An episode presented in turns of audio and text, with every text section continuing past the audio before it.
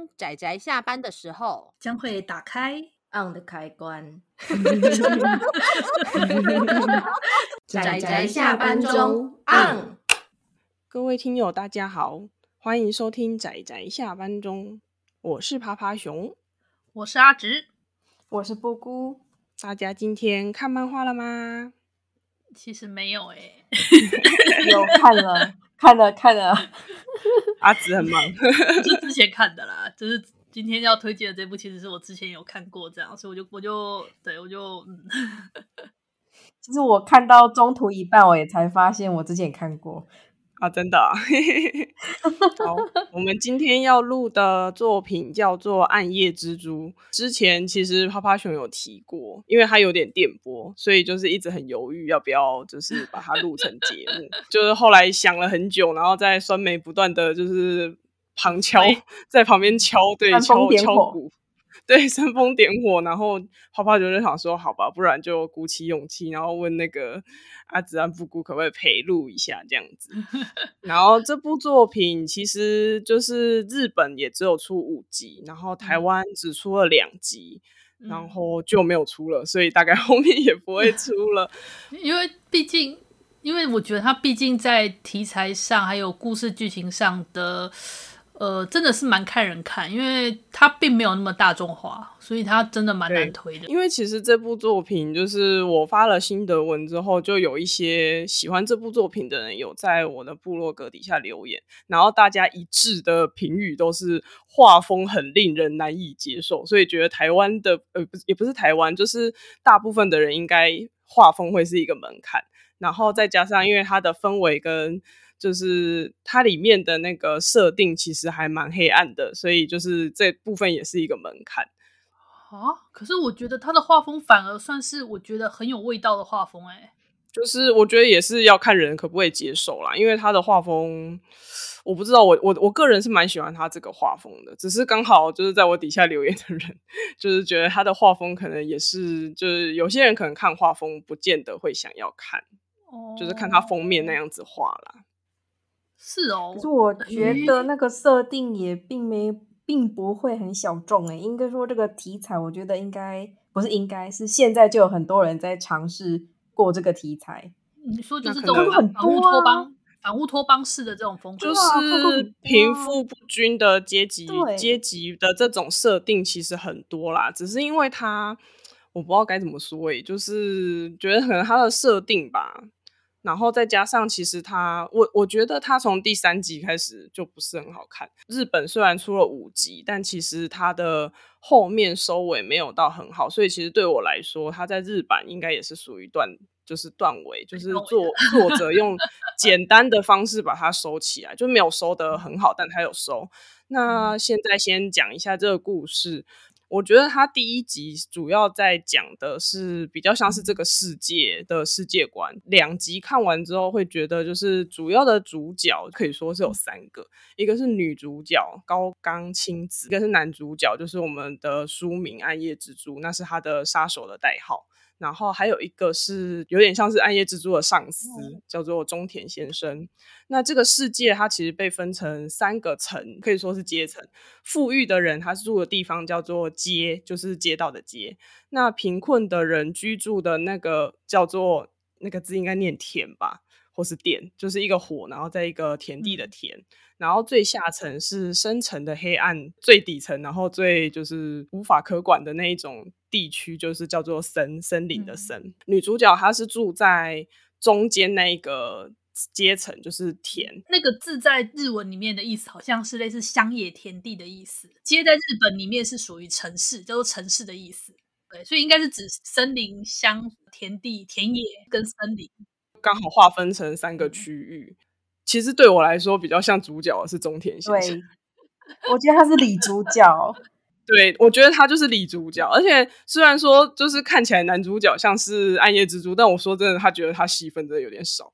我觉得应该这样讲好了，因为在这故事之中，男主角他是一个被养育出来的专门的杀手，所以他其他的个性很薄弱，他的自我意识相当的薄弱，所以他在故事中变得很隐薄。他通常都是顺应着整个故事的脉动，然后他他算是有点顺应潮流的存在。他并不像刚刚那个中田先生这样，他是主导故事的一些那种，他会去波动这个故事的走向的人。对，然后主角这种随波逐流的，你反而就很少会对他。怎么讲？很难对他产生那种他是主角的那种感觉。对，可是其实我觉得，就是会让中田先生想要去波动这个剧情的核心，其实就是暗夜蜘蛛。女主角她跟她的妈妈在那个田开了一间高冈饭馆，嗯、他们就是算是没有那种阶级意识的方式，就是只要就是你肚子饿，你就可以进来吃饭。嗯虽然说趴趴熊对他印象没有很深刻，但是因为他后来在后面的剧情会比较重要，因为中田先生他其实就是想物色一个有点像接班人，所以他看中了女主角，他就想要把他最重要的孩子交给女主角。可以享受想象这个观念吗？意思就是说，其实暗夜蜘蛛是我们这位中田先生他所培育出来的杀手，他非常非常的疼爱他所培育出来这个杀手。可是因为他自己知道他自己的状况，所以他想说，如果哪天他死了或他被替取代了之后，他希望能够有一个可以握住这个缰绳，对，握住这个他养育的这这只蜘蛛缰绳的人。所以他后来就是发现到说，我们这个女主角好像有机会可以成为可以握住缰绳的人，这样子。对，所以他就用了非常多的方式，然后就是把女主角诱进他的、诱骗进他的那个计划之中。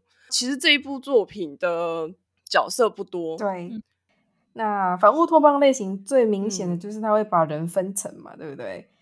通常就是像这部里面分三层：Yeah. 中间阶层、跟极极富跟极贫的阶层。其实我觉得这样的作品其实真的还蛮多的，尤其是比较黑暗向的作品。嗯、然后这种作品啊，会有两个倾向哦，我自己觉得啦，一种就是像这一部《暗夜蜘蛛》一样，它其实角色比较局限，然后在描述的其实是聚焦在这些人身上。有一种就是它铺的很开，它就是要描绘这一个反乌托邦下世界的景象，会铺的很开。然后其实一开始看的时候。就我还不知道它会有几集的时候，我以为它比较像是要把整个世界观铺得很开的类型，但其实后来就感觉作者自己其实有设定蛮多东西的，所以他在第一集的时候揭露出的这个街道的各个面相蛮丰富的，所以我就有在猜说他是不是要、嗯、呃描述一下这个森的各种各样的情景。可是大概到第二集的时候，他就确定了几个角色之后，他就没有把。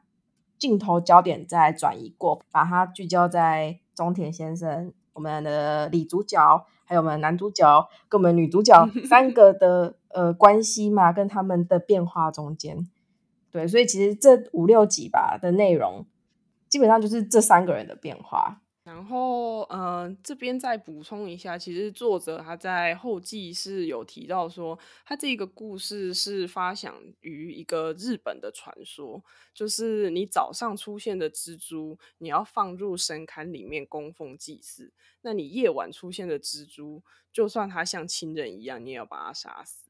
就是说，因为在日本《习话试点》这一本书里面有提到，就是早晨出现的蜘蛛就是带来有客人来访的喜讯，但是夜晚出现的蜘蛛就是会，呃，就像是盗贼会进入的一个前兆，是会比较被忌讳的。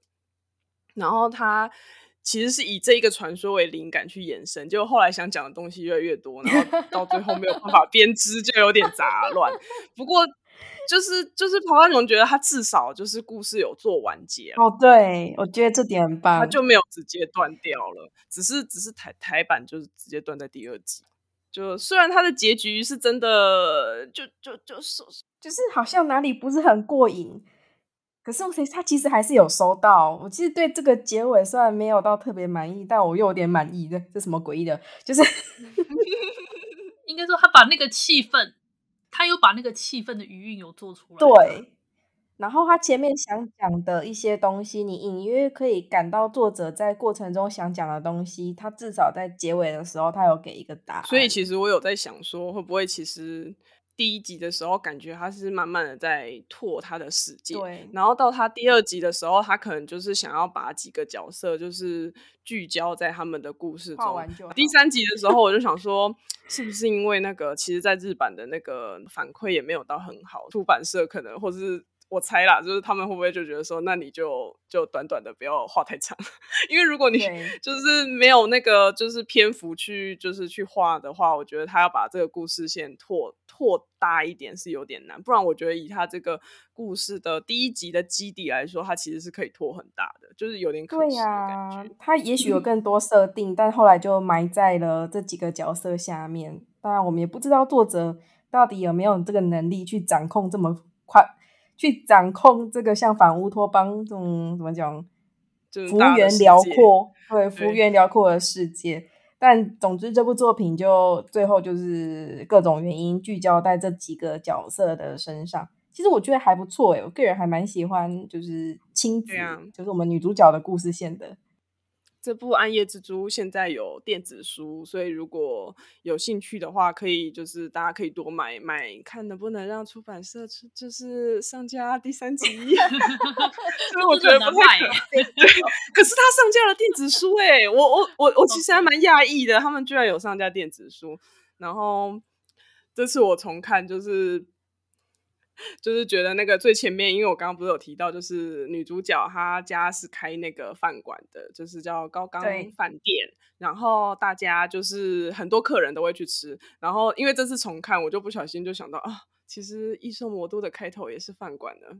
对呀、嗯，而且那感觉超像的呢，而且灰灰的，灰灰的。对，对我也觉得他们很像，灰灰的。只是说那个《异兽魔都》那种反乌托邦，更是像讽刺吧？黑快怎么讲？那叫什么啊？狂气，狂气吗？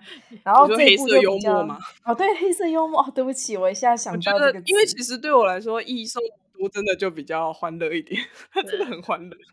然后这一部《暗夜蜘蛛》就是比较压抑一点，嗯嗯嗯。然后有一些对话，我觉得是蛮蛮蛮有趣的啦。就是如果说到这个，我又想要吐槽一下了。是啊，请吐槽。他不是说感大，就是大家在阅读这一部作品的时候，你会常常觉得他这句话是不是有深意？他这个是不是在隐晦的表达什么？嗯。这个人的代表是什么？这个蜘蛛的代表是什么？这个虫的代表是什么？就是他你在读的时候会有这些想法，对。但是我觉得有点太多了，就是 里面每一个 讲话都一副非常有深意的样子。这是作者在于塞太多东西，不是不是，作者在于。操控不能讲操控，作者在于调整对话跟画面跟讲话的时机的时候的个人风格吗？他就会让你每个人的话讲出来都很有深意的样子。对，可是就变成说要看的比较慢，因为要想一下，会因此而变得比较慢。你会忍不住去想他到底在讲什么。对，我也是。其实这部分是真的会停下来，然后就想一下，而且我还想说，是翻译的关系嘛？但是我又觉得应该不是，不不，我觉得是这个作者 在制作台词的时候，在写台词的时候，都喜欢意有所指。原来如此。等一下，我还没有说到女主角，我个人蛮喜欢女主角的。哦。好啊，那你不辜补充一下，因为这一部作品除了像是比较压抑的制作类别，作者还塞进去了一个他非常想讲的东西。的元素就是吃饭啊，好像有诶、欸，对，他第一集就塞进去了，然后之后还不断的去对反复的描写，对这个这个作者容易就是产生那种反复描写的那种 倾向，就是关于男主角吃饭的一些比较诡异的诡异的习惯，然后男女主角开的饭馆又是怎么样的形式，然后在最后一集要结尾的时候，他们两个人的。相处的模式也是从吃饭一起吃饭中去描述说他们现在两个人的关系是怎么样，然后他们的精神状况是怎么样。这个人还蛮喜欢这个表达方式的，有一些隐喻是在于吃饭里面。嗯嗯，然后你后来也会看得出女主角后来精神好像也不是很对，就男主角本来精神就不是很对了。我觉得女主角从中间就崩溃了吧。对，女主角后来也会坏掉了，所以 他们两个要获得非常好的结局，我真的是有点为他们颤抖。所以有日后谈，我觉得大家可能都会渴望一个日后谈。好，总之就是这一部就是趴趴熊个人欲望的展现，嗜好啦，对啊，嗜好，对，但它没有很硬核，大家可以试试。嗯，然后那我们今天这个节目就录到这里，嗯、那谢谢大家的收听，大家下次再见，嗯、拜拜，大家拜拜，拜。拜。啊，上班，工作啦，我不要工作，下班了，回去回去工作喽。